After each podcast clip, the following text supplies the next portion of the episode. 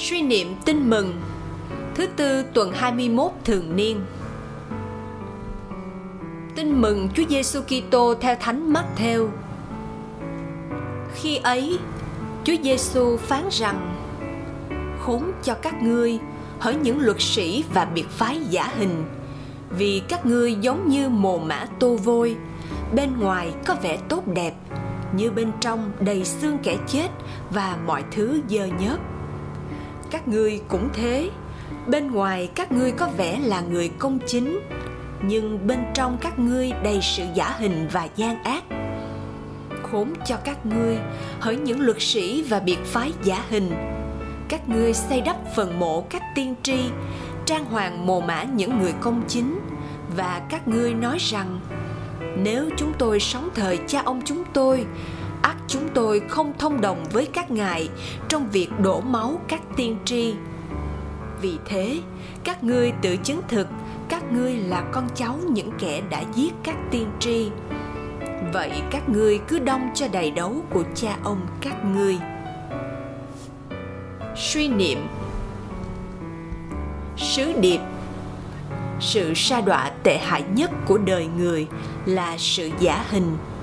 Chúa muốn ta chân thành trong phê phán, trong nhận thức và trong cuộc sống.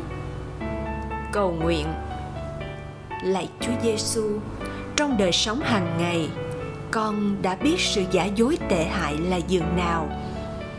Khi đau ốm, nếu con mua lầm một loại thuốc giả thì không những tiền mất tật mang mà đôi khi mạng sống khó an toàn nếu người con yêu lường gạt, giả dối đối với con, thì chắc chắn tình yêu sẽ trở thành thù hận.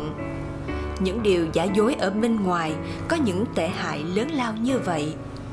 Nhưng hôm nay, chúa cho con biết một sự giả dối còn tệ hại hơn nữa. Đó là sự giả hình, một sự giả dối nằm bên trong con người. Nó phỉnh gạt che mắt chính con người con. Nó làm con kiêu căng tự mãn và con không thể nhận ra đâu là sự thật. Nó làm con có những lệch lạc trong tương quan đối với chúa và đối với kẻ khác.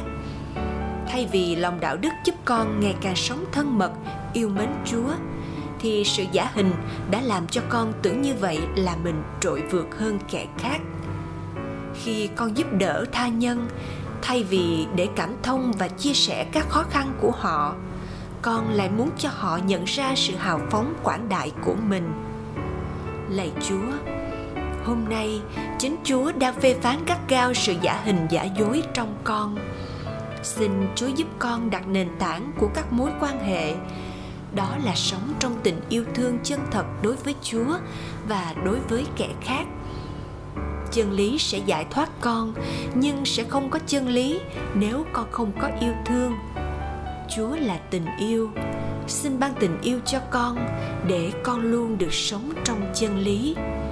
Xin cho con luôn biết sống dưới cái nhìn của chúa và trong ánh sáng của chúa. Amen. Ghi nhớ, các ngươi là con cháu những kẻ đã giết các tiên tri.